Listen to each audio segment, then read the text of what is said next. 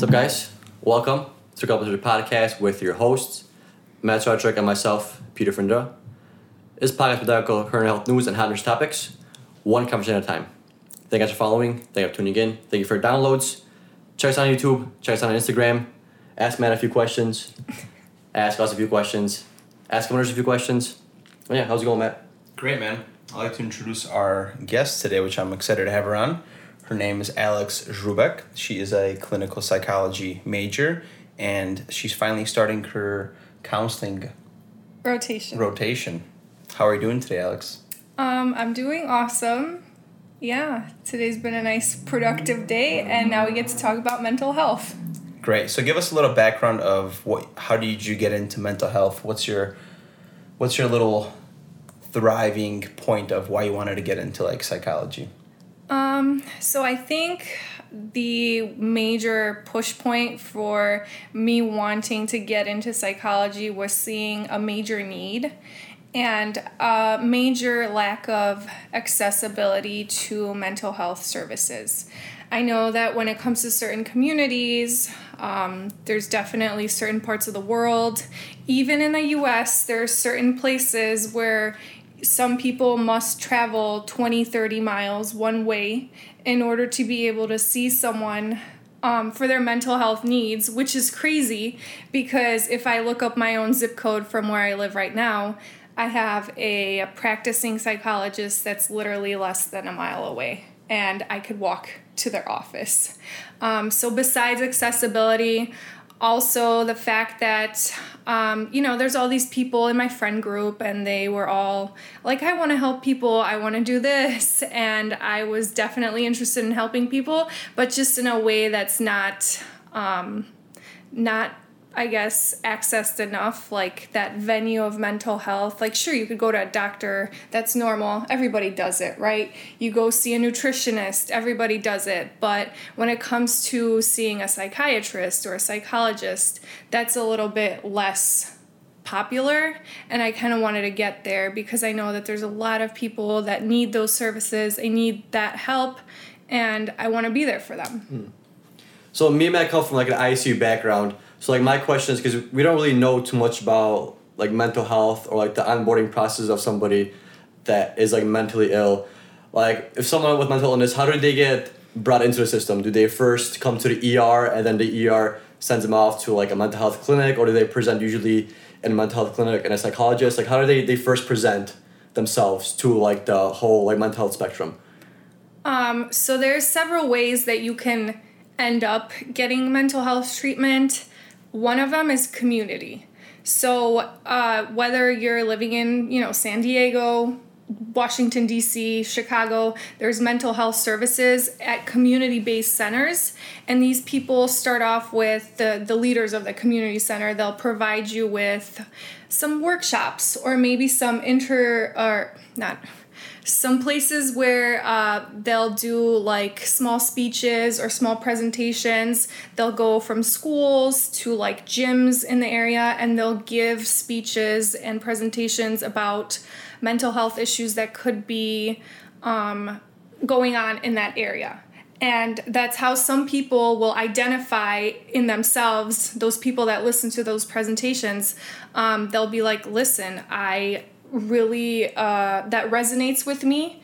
What they said i feel like i could potentially fit that category. I need more info to be sure. So they'll go to that community center. They'll see someone they'll speak to someone. Usually there are um, social workers at these places or there are um, like lcps so clinical psychologists that can see them. Um, and from there uh, another way that you can see someone and end up getting mental health treatment is either going directly to see like a psychiatrist or a psychologist and one of them is an MD so the psychiatrist is the MD if depending on your insurance you could schedule yourself an appointment with your psychiatrist and be like hey I think I have anxiety. I need to get some help. Can I see you or, you know, you can do the same thing with a psychologist and be like, hey, I think I have anxiety or depression. I'd like to speak to someone.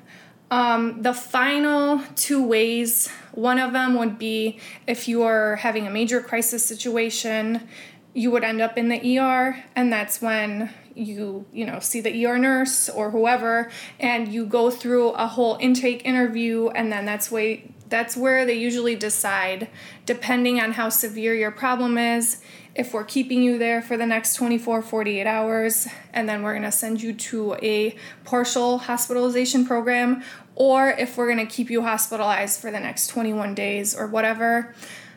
Last, I guess this also goes along with the hospital setting. If you're going to see a doctor, and this would be like your general practitioner, but you also have, you know, other doctors in the same building, uh, you tell your general practitioner during your physical or something like that, like, hey, I think I've been experiencing these symptoms.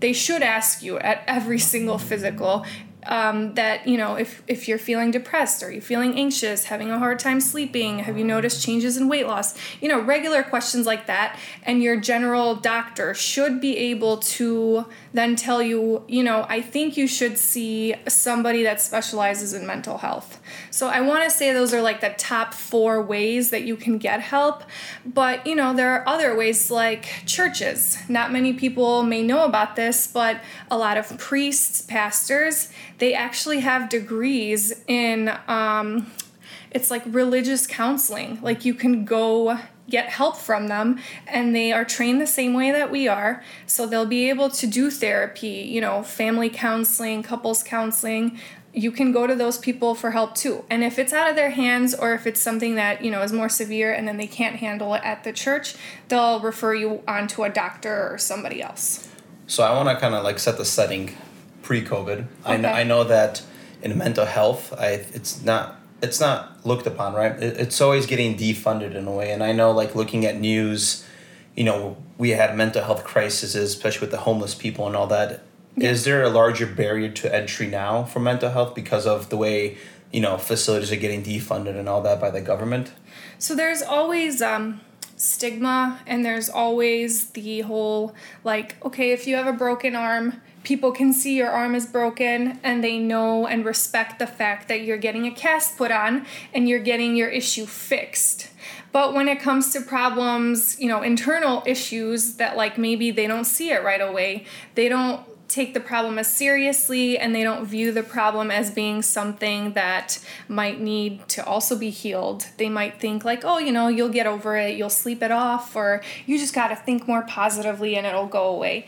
And that is happening right now where it's a lot harder to get into an office because of the barrier when it comes to technology, the wait lists.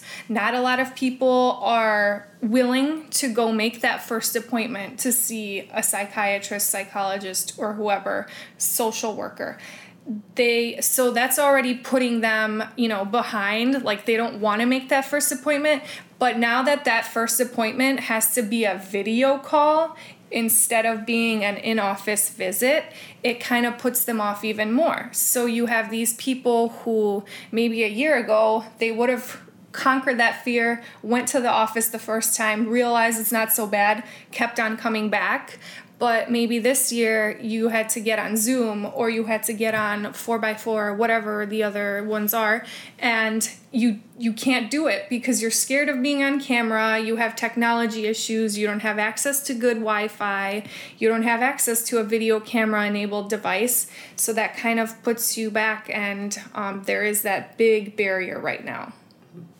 Like for mental health and like to me it not only encompasses uh, like you know schizophren schizophrenia and like bipolar disorder like all those mental like the mental diseases that we think of like if you think of mental health. But there's also like the other spectrum where it's like mild cases of like anxiety and stress.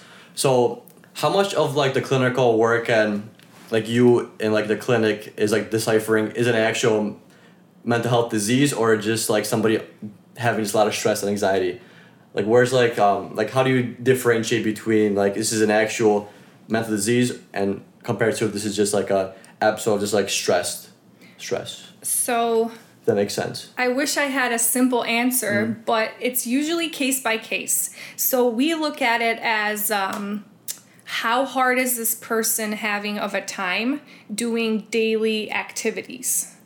Because my stress, you know, if you had that similar stress, you might be having anxiety and panic attacks every single day, dealing with the same amount of stress or dealing with the same, you know, traumatic situation that I went to. You might be um, dealing with it in such a way that you can't get out of bed, you can't get out of the house to go buy groceries, and then us people in the mental health field are like, okay, that's not okay. If you can't function on a daily basis, that's obviously not right. So we're going to work with you. But then there are some people that, you know, they might not be dealing with it in such a severe way, obviously, case by case.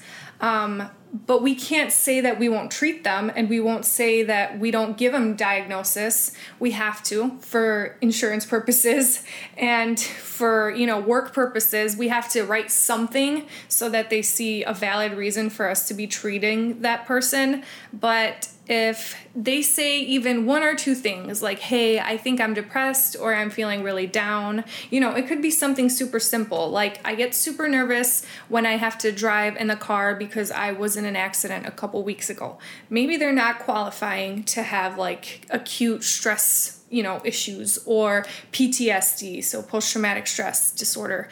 But we wouldn't deny them treatment and we wouldn't say that they are diagnosed with something. We would give them some diagnosis. So, in our DSM, which is the diagnostic manual for where we get like all these diseases, there are categories that we can use to kind of catch the, it's like there's a catch all category. So, in that category, it'd be someone that's maybe not experiencing all the symptoms needed for schizophrenia or all the symptoms needed for major depressive disorder, but they're experiencing some or even one or two, and we will still treat these people because the fact that they already made the point of asking for help and voicing the fact that something's going on and speaking up, we already see that as hey, if something's not right with them, they need help. And we're not going to say, oh, you're feeling sad for a couple days, no big deal, walk it off. Like, we will help them no matter what.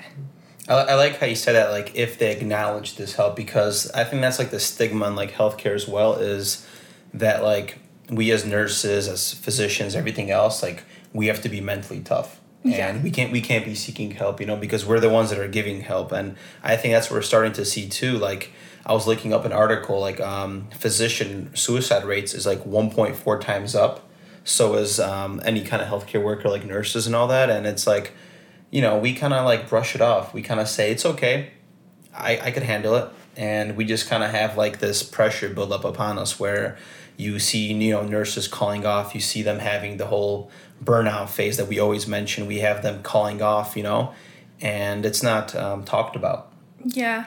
Um, I mean, when it comes to suicide, you do see there's a lot of research, which I wanted to talk about actually today, about how people who are constantly exposed to death, to gore, to extreme danger, to situations, you know, that people are dying or people are on their deathbed, um, they see this and it makes them more susceptible to take their own life because they see it, they're around it all the time, and they kind of not build up a tolerance for it, but they do build up like a, they're used to it. So, you know, if this person's dying and their death was quick and painless, whatever, mine could be the same way. And, you know, it's not a slippery slope.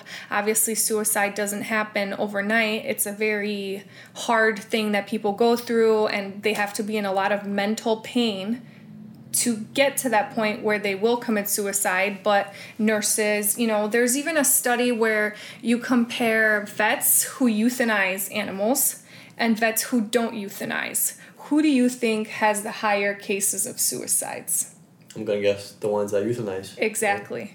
Because they're just exposed to that death. They see it every single day. Um, to them, it's something, you know, that they see, they're used to, they witness it. Um, they kind of get a little bit desensitized. They don't think of it as such a big deal because they're around it so much. So it's easier for them to commit to that. do you, do you think you have easier time coping this is to peter you know with um with everything that you're seeing because for example when i started I did ICU, right? And I had a hard time seeing things and I seen families suffer and sometimes I took this shit home, right? And what I call it is now I have like this on and off switch and I try to just switch off my feelings in a way when I leave work and not think about this stuff. So I don't know if that's a healthy coping mechanism. Am, am I just suppressing it in? I don't know. But I feel like you just can't take work home because there's those nurses that will call the unit and be like, hey, how's that patient doing? Or the next day, they're like, oh, how was patient so and so? And we really do care about these people and we follow up with them. And it sucks when, you know, things don't go well. And usually in the ICU is we usually see the worst of the worst. And more than often, people don't go the, the happier route in a way with them outcomes. Yeah, like like unfortunately, like like with me, like I've seen a few family members like die in a hospital, so I feel like I was like accustomed to it I don't want to say like more of a younger age, but just I feel like I've seen it so much so often where it, it's just like the way I see it, it's just like part of life. Like I expect to see people die. Like you know, I, I go into work saying hey somebody might, might die today, and it's just that's just how, how it how it goes. You know, I maybe in the beginning I would like disassociate myself from that. Um, but now it's like like Alex said like, like you, you you see it so often so, so much and you deal with it so much where it just becomes kind of kind of like like the norm like I don't really like think of like suicide or, or like me dying except like a few times when like like in the past but but yeah like in the beginning I used to just dissociate dissociate myself from like that situation like physically mentally like I was there more of like in like a robotic sense just me doing tasks and not really focusing on that the person is actually dying. It's more of like me just doing these tasks. And then I would kind of yeah, and, and, like I know this guy was dying, but I would kind of just like blank that part out, like just me doing tasks.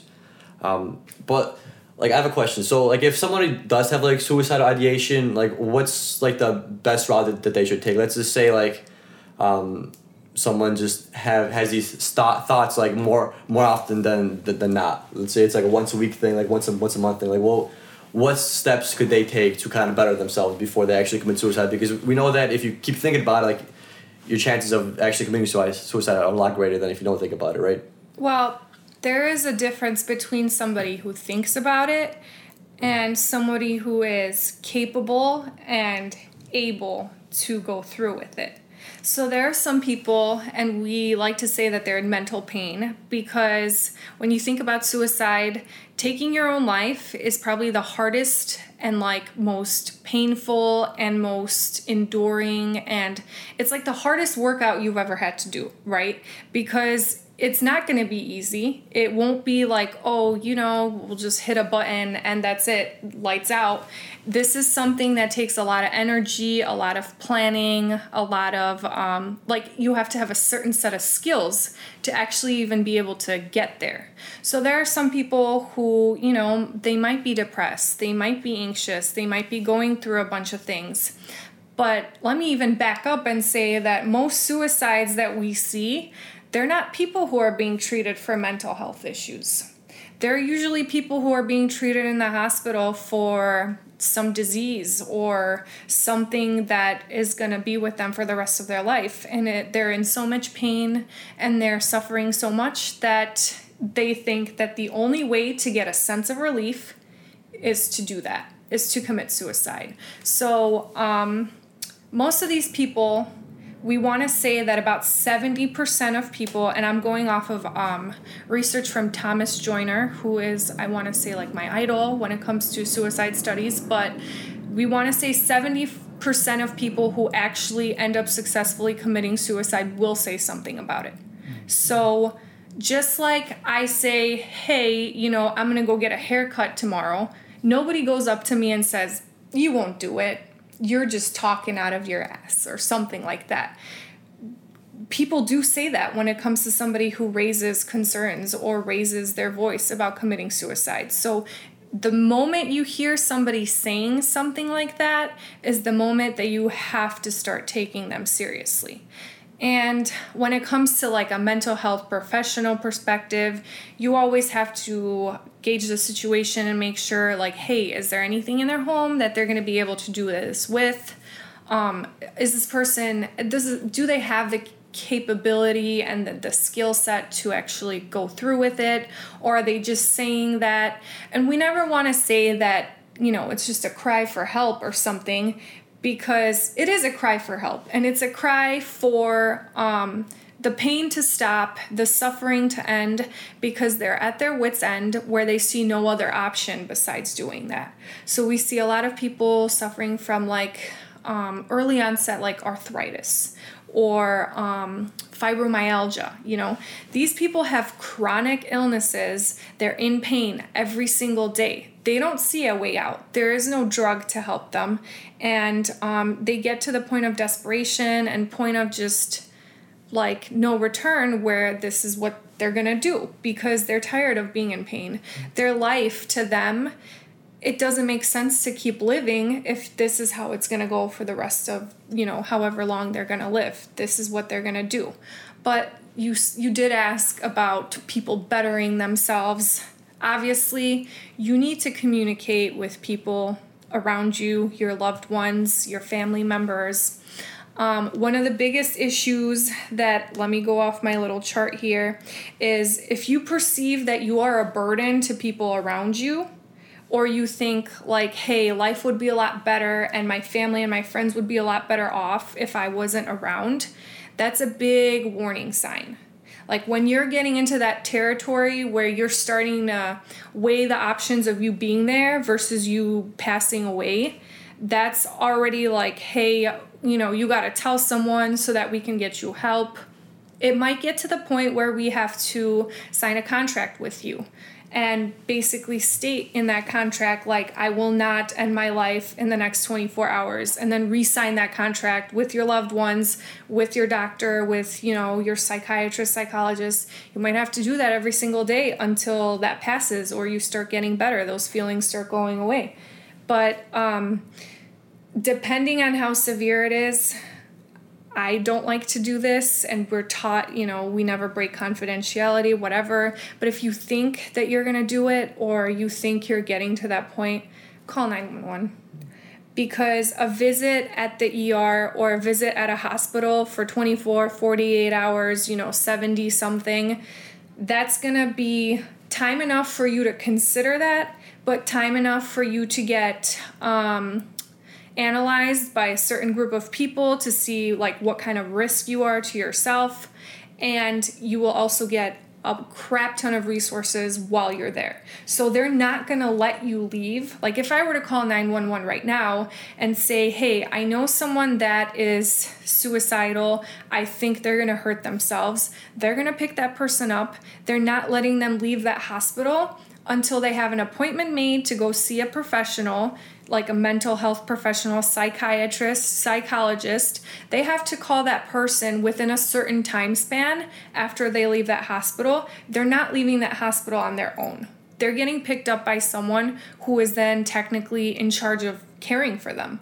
And they're that person's responsibility. So, like, you know, I pick you up from the hospital, I'm not letting you out of my sight for the next however long it takes because you already told me that you are feeling suicidal. You know, you have knives in the house, you have pills in the house, you have whatever it is that you could use. Your house is not a safe place. You're not a safe person right now, so I'm not going to let you out of my sight. And that's that's where we start when it comes to suicidal thoughts feelings, ideation, you know, we start with that and then we kind of start eliminating some things and return to a sense of normalcy. But high alert is the first thing.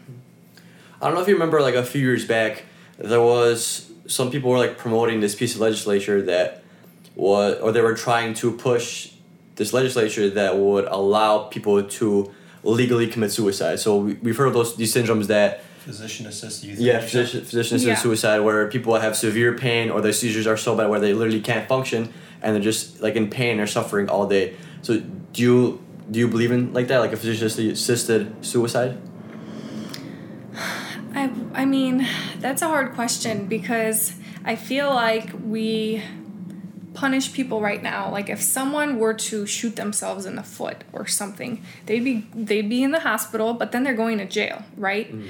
So we should be giving people these choices to make, but how do we know that at that point in time when that person makes that choice, they're in a stable enough mindset to be able to make a clear, concise choice where they weighed the options and they didn't weigh the, you know, like they looked at the pros and the cons and the consequences and like what the future would be like without them there.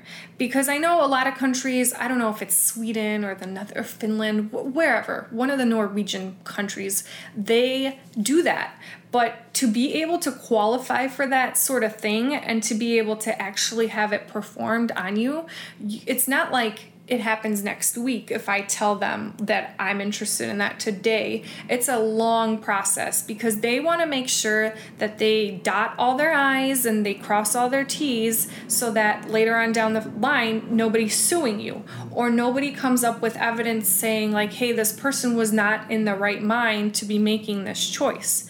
Just like you get um, a psych eval before being um, questioned in court, for example. If you were to commit a crime or do something like that, you're on trial, you're going to get a psych eval.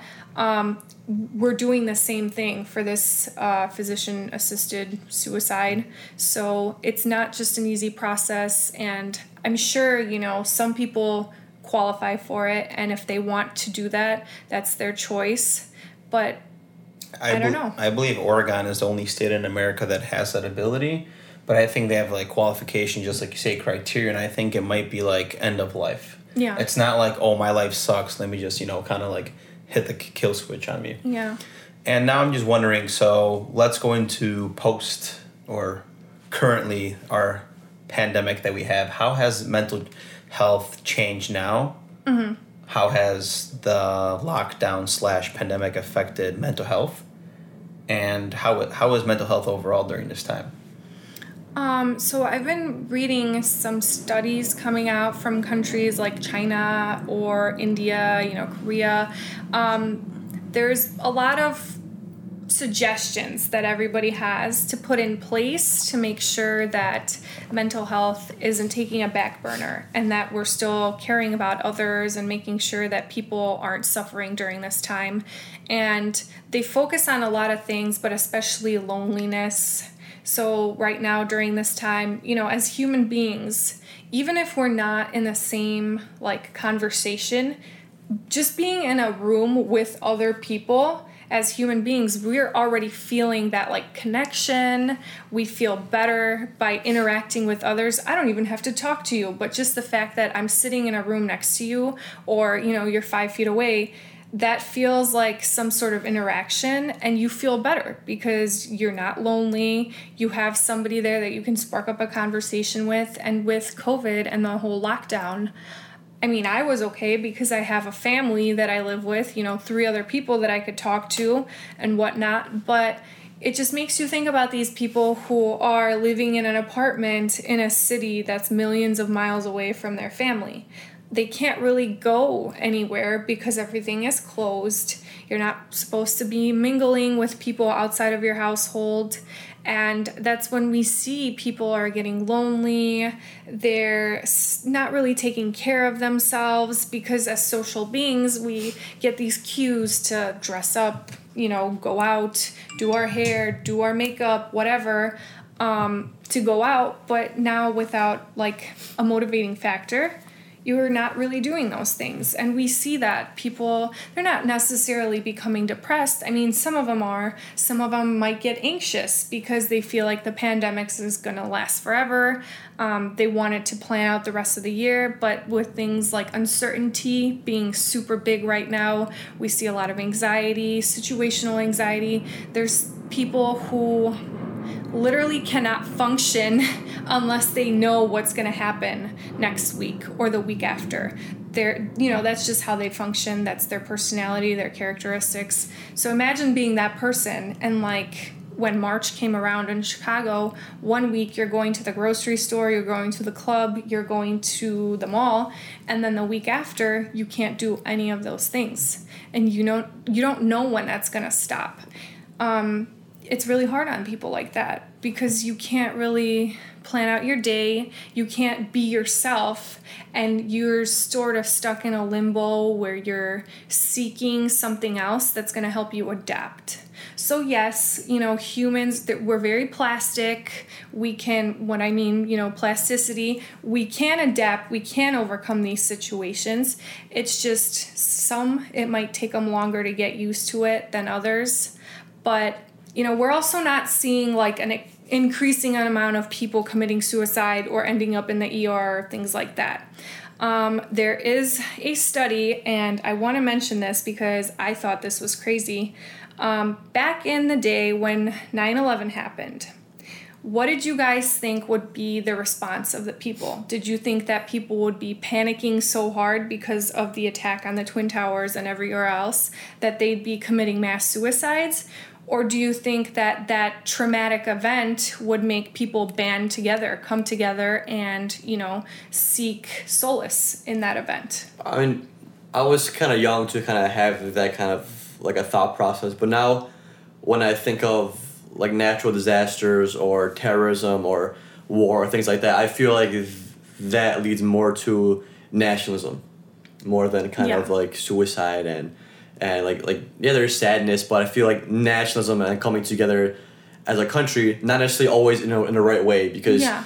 as humans like eventually we're gonna lead to like globalization where we're all on this earth together and we all see things like together, you know. But unfortunately, like war and terrorism, I feel like that separates us. Even though it brings the country together, that country is kind of isolated and separated from everybody else. So you did mention natural disasters and you know um, terrorism. Uh, remember Sandy Hook or Hurricane Katrina. Um, just like COVID's happening right now, where it's a major disaster, a lot of states have uh, determined that they're going through a state of emergency and they're declaring that it's a statewide disaster. COVID has had that same effect on people. So, kind of opposing what I just said about the loneliness and the anxiety and all that. Um, things like these events they bring people together because these people start to think outside of themselves. These people, all of us, basically, we're all going through this. Um, it makes us think not about ourselves, not just about ourselves, not just about our family, but our friends, our neighbors, you know, people living on our street, people that we work with. It's bringing us together because we now have a common goal and we're all united by this issue. We're experiencing the same thing. We're sure, you know, I might not be going through it as hard as the person next door to me who couldn't buy toilet paper two weeks ago, but we're all experiencing the same issue, and now we can come together and try to overcome that event. So, with what I mentioned, after 9 11, we had seen the lowest amount of suicide attempts and successful suicides to this day. And right now, hopefully, when we get the data for, you know, when COVID's over and we're finally wrapping things up, we're predicting that that data is going to reflect that. Because you probably did hear about certain cases of suicides because of COVID, but that's what we like to call irresponsible media reporting. Um, but besides that, besides these singular, you know, cases, we're we're thinking that the data is going to point to lower and lower amounts of suicides happening because of that um, unity. I, I feel like the first few months, like let's just say March to May, there was unification, right? We were all kind of like together. Okay, the whole globe is going through this. We're gonna get through it and then as soon as the media started reporting on the protests and everything else that happened, yeah. I feel like everything took the spin for the wrong direction. At least from a media standpoint, I feel like America just went into this whole divide and conquer where okay you're supporting cops or you're supporting black lives matter and it was, and it was just like this whole thing on the media and even right now like just recording it now like it's still you know pre-election and there's just so much shit happening like i don't like going on I go on the gram often, yeah. but I don't like going on Facebook or Reddit sometimes because it's just damn negative. You you, they've created the media have created these people that are just like everything's political. Masks has have become a political you know tool right now, and it, and it's sad to see. Um, I mean, I know from just articles and stuff that's not even news articles, but research articles. You can see the effects of media reporting and like I said, irresponsible media reporting. Because let's circle back to what I said about people that are being exposed to death and gore and traumatic situations every single day. One major trigger factor for them to make the choice to end their life could be hearing about some other suicide on the news. You know, that could be enough to make them take their own life, to make that decision to end it, because like the media is exposing them to this right now. They're giving them details, they're showing pictures. Well, obviously, not like all the pictures and um, they're not going into graphic detail, but it's giving them enough to be able to make that choice. It's kind of like when you're teeter tottering, you know? You see this media article on CNN, ABC, Fox News, that's enough to set that person over the edge. So, media right now, probably not our friend when it comes to mental health. I would suggest that we limit the time spent looking at the news and making sure that we're only looking at credible sources. We're only looking at the news that pertains to us personally local news because local news is where you're going to be able to find, you know, is your state going into a lockdown? Is your specific city going to have different guidelines that you need to follow? But try to limit your exposure to these things because for your overall mental health, you will do a lot better without having constantly being blasted by all these negative headlines. Have you done any like background on like kids?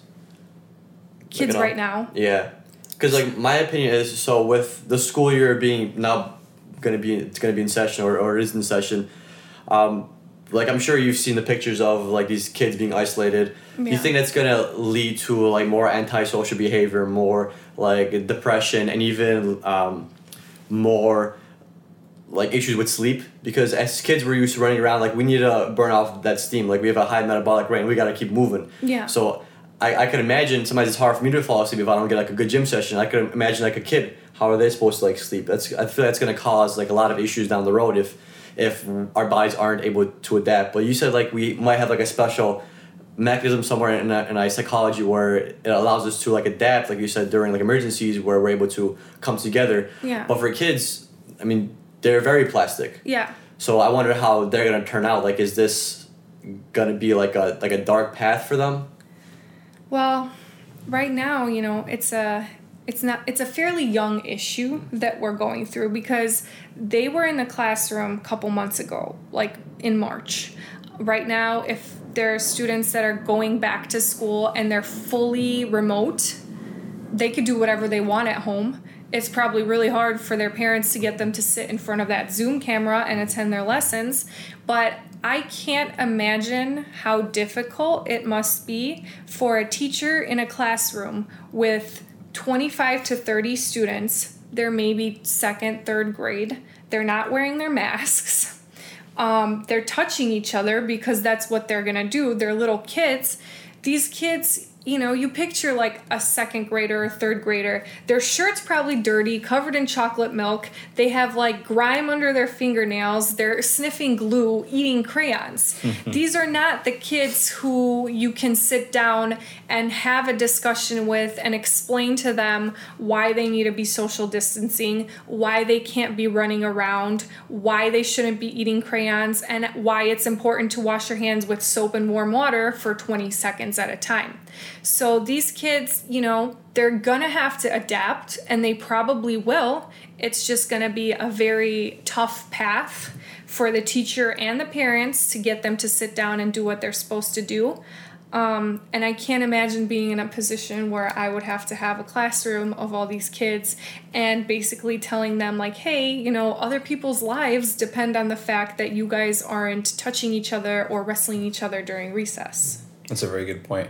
My question to you is if I am evaluating my own life and I'm asking myself whether I have good mental health, what would that compose of? obviously it's always a case by case individual issue, but do you have a roof over your head? Yes. Do you take a shower every single day or, you know, every other day? Twice a day sometimes. Okay. Damn, dude. Um, I gotta sweat. Play You soccer gotta- at the gym. you must well- have a baby ass immune system then, dude. I like Somebody's Yeah. gotta be dirty for a little Sometimes- why aren't you rolling around in the dirt Yeah, Yeah, dude, I gotta eat soil just to compensate for two showers. After this, I'm throwing in that moss over there, dude. Okay. Yes. Lick the underside of somebody's Yeah. shoe or something. But you know, you you just go off the hierarchy of remember Maslow? Yes. Did you learn about Maslow? I would go off of that and just say, is my is my life meaningful to me? Am I doing something every single day? Do I wake up excited to start the day? And I s- take that with a grain of salt because there's people right now that are probably not very happy with the current job they have, but they know that it's only temporary and it's maybe like a stepping stone for whatever they want to do next. But um, you know, do do you feel like you are fulfilled in life? Do you feel like you are proud of yourself? Like if your five year old or two year old, three year old self saw you right now, would you be making your younger self proud? Have you gotten to the point, you know, have you gotten to accomplish things that you wanted to accomplish? If not, you know, that would be a place where you would evaluate things. But it starts off with the little things. Are you able to function every single day normally? Can you feed yourself? Can you go up and down the stairs? Can you drive from point A to point B? Or are you relying on somebody else for that care? Are you not able to function unless, like, your mom or your dad comes in and checks up on you every single day? Um, you always start off with the basic needs and then you keep moving higher and higher and higher. Are you secure? Do you feel like this is a safe place to live? Do you feel like you can go to bed at night without feeling like, you know, somebody's going to break into your house? Um, do you have compassion for others? Just simple questions, but then obviously you build up, and that's how I would gauge if my mental health's going fine. If I didn't shower that day because I was too stressed out, or if I haven't eaten in three days, you know, that might be a warning sign. So I would stop asking myself at that like lowest level of the hierarchy of needs because I already see that something's not right if I'm not even able to do the basic things. Mm-hmm. I like I like that. And I'm kind of blanking on my question here. I had a very good question. So, what's fascinating you right now in the mental health field? Like, what's one thing that you're just like blown away, or what's one of your like obsessions in that right now of mental health? I know we mentioned suicide a lot. A lot. Is there anything else that you're very you know interested in? Well, um, I have a couple of classmates that are into like art therapy and um, just doing things with your hands and applying yourself and doing other things in the hopes of betterment of your condition or you know whatever you're experiencing working with that and i recently discovered somebody on youtube um, it's a guy he is like a veteran um, he has a channel called My Therapy Garden. And to me, it's fascinating that there are therapists out there, there are doctors out there who are actually telling people, hey, you can get out there, you can dig in the dirt, you can tear up your whole front lawn and apply yourself to this task of gardening and creating something with your hands, you know, sweating, putting your back into it because it's therapeutic. And these people don't even realize, you know, like maybe taking a shovel and digging this hole might not make a lot of sense right now. But when you look at them like three months ago and you look at them now, you see all these improvements because they are able to express themselves and they're able to uh, reach like a sense of relaxation and escape whatever it is that's bothering them through that like hobby or whatever skill they picked up. And I think that we need to do a lot more studying of things like therapy gardens or, you know, applying yourself in like pottery or art and stuff like that just to see people's baseline prior to starting something like that.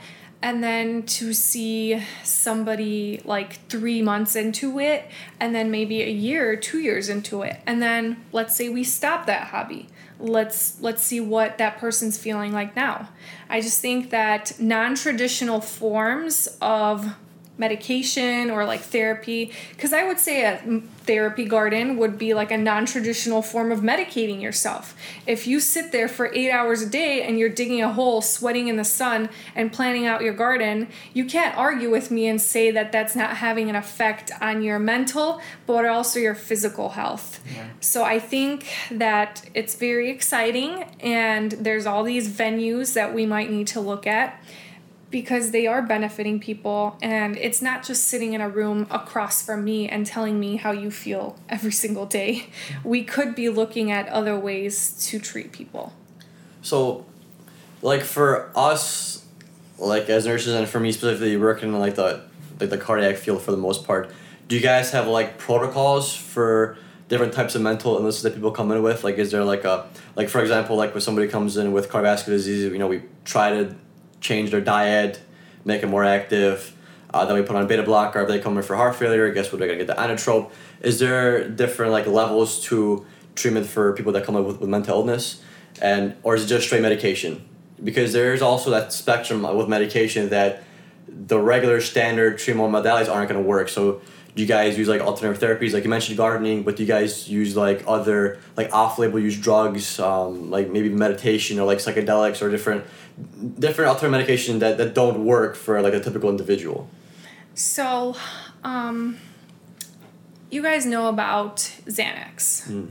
and how there's all these things about xanax and it's so bad for you but then there's some people who can't survive a day without it because they're having a panic attack some of these people we are giving them smoking cessation drugs or we're giving them um, it's blood pressure medicine because that like therapeutic effect of the blood pressure medicine it lowers their blood pressure in turn making them feel calmer. You know their heart rate is down um, they're very relaxed. So there's definitely a lot of treatments that we use that are not off the books but they they have the same effect. It's just we're trying to eliminate that like addicting factor like xanax has or whatever other um, drug you're using. But then we also think of it this way why are we only treating issues with medication? Why aren't we doing a two prong system where we're treating somebody with medication? So you're seeing your psychiatrist every couple weeks, but you are getting therapy twice a week, once a week, every single day for five days straight we can't just say that we're going to toss some pills at someone expect them to follow that medicine regimen every single day because you all know nobody's to do it like the first couple weeks you're taking those um, blood pressure meds they make you feel like garbage because you have less energy, you feel like kind of drowsy, sleepy, slow, lethargic. These people aren't to stick to this regimen.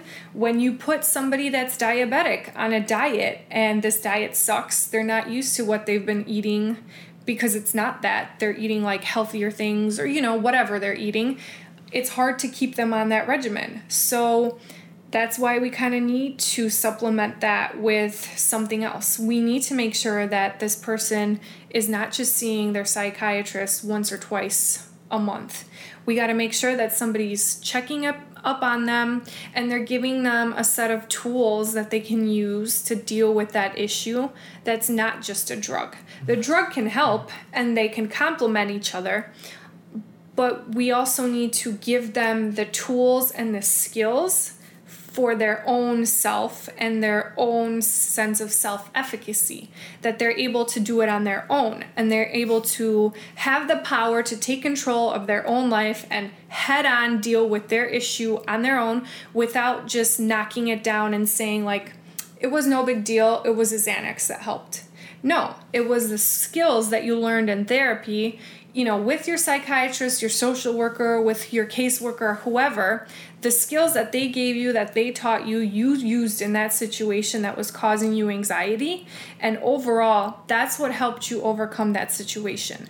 The Xanax might have complemented and might have helped, but eventually, what's going to take you further? Is it going to be the medication?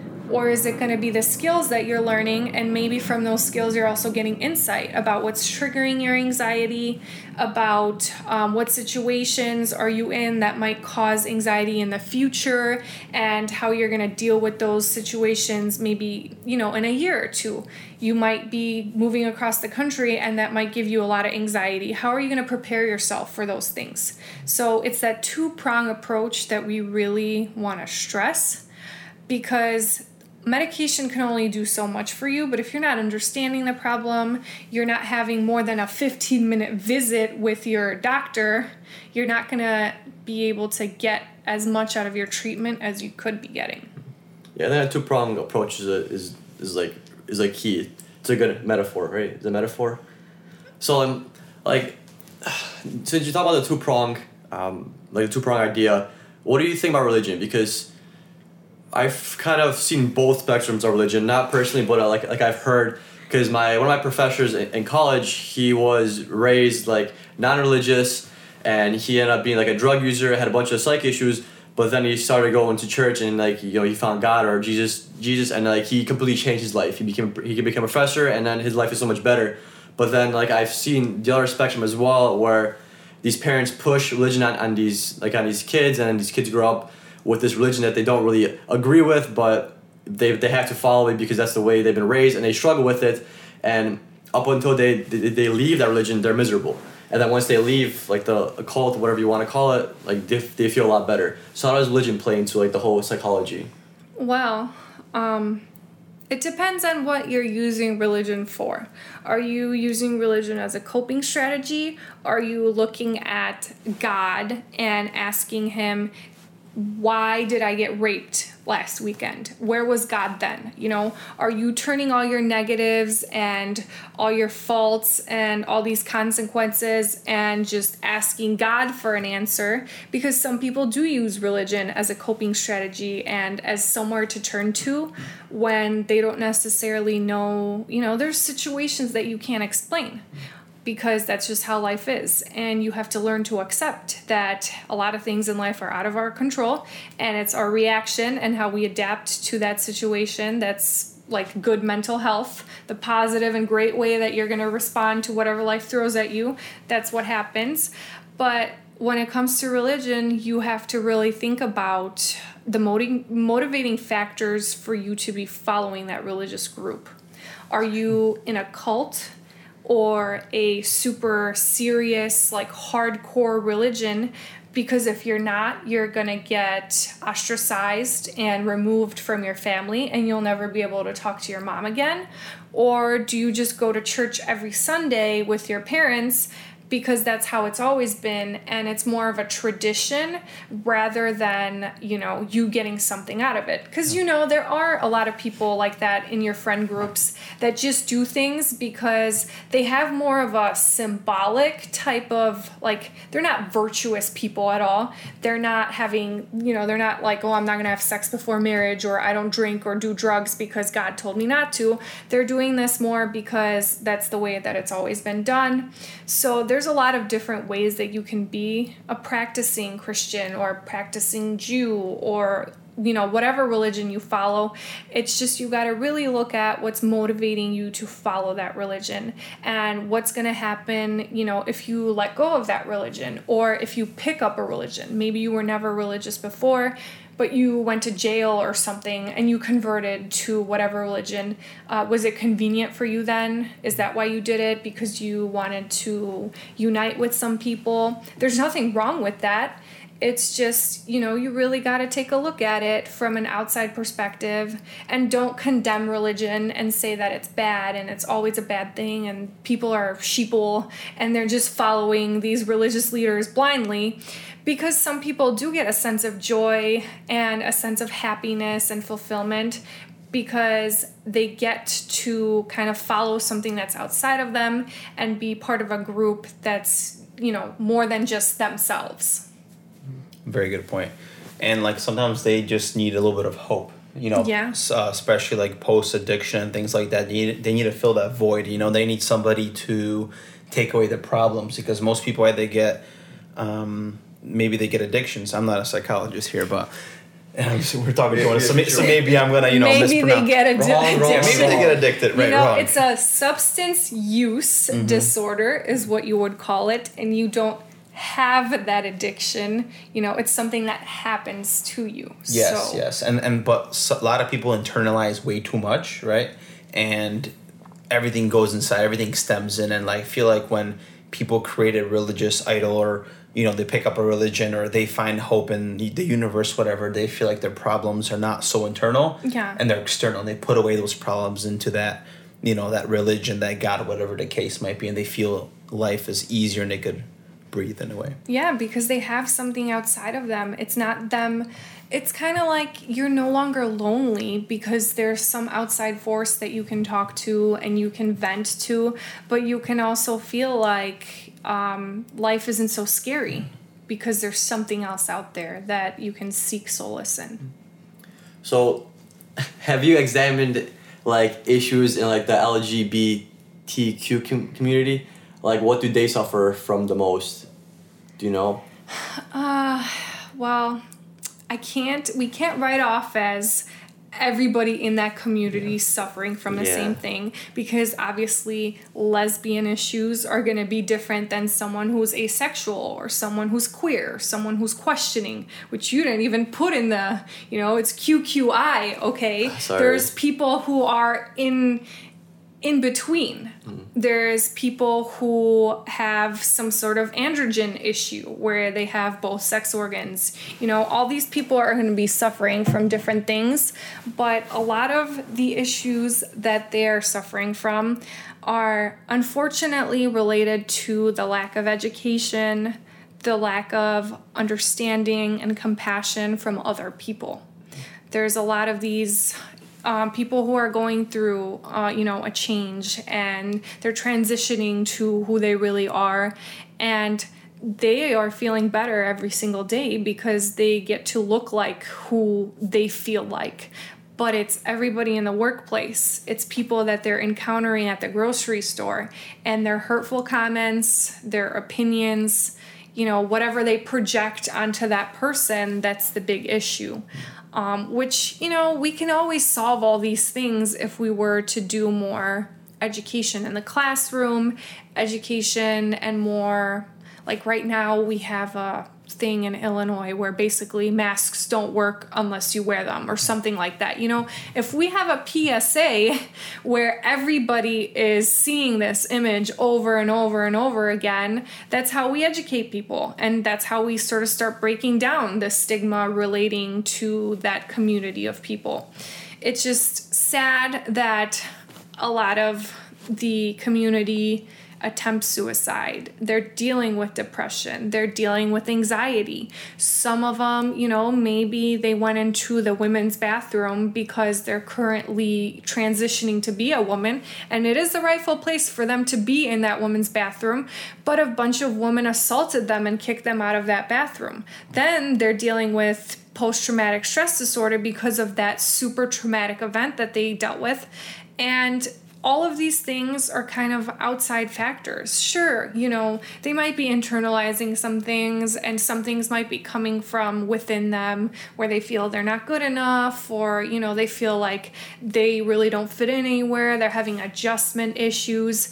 But as far as I know, most people who go through the transition and most people who do get the surgery are given resources for psychiatric help only because that event is so dramatic and so powerful that it's our responsibility in the healthcare field because this is healthcare. whether people like to hear it or not, if there's people out there, you know, who don't believe that these people have the right to do this, they do. This is healthcare. Um, they are getting an overall group of people that's helping them through the transition. The plastic surgeon, you know, their general practitioner, their anesthesiologist, the people, their endocrinologist. Um, they're also seeing a psychiatrist and they're, you know, seeing a social worker or some sort of therapist to help them deal with this change. Yeah, e- even for um, in nursing, we had to do modules for that community specifically. Yeah. had to, you know, call them, how to approach them, and everything else. Um, I really enjoyed this interview. I feel like we have to chat for like part two here because I have like We do. We, we, could, we could talk about so many things. Like we didn't even scratch the surface of like you know different therapies of like you know how can you mentally cope with different situation. What are the proper ways? So we would love to have you back on. Yes, there will be a part two. Leave your questions because I would love to answer some questions. Definitely. So we'll ch- we'll chat again next time, Alex. It was a pleasure. Oh, thank you guys for having me. I Do you don't have anything to plug. I don't have an Instagram or YouTube, oh. but just leave your questions on Cup of Nurses and I will get back to them. Okay, great. All right, thank you, Alex. Take care. Bye.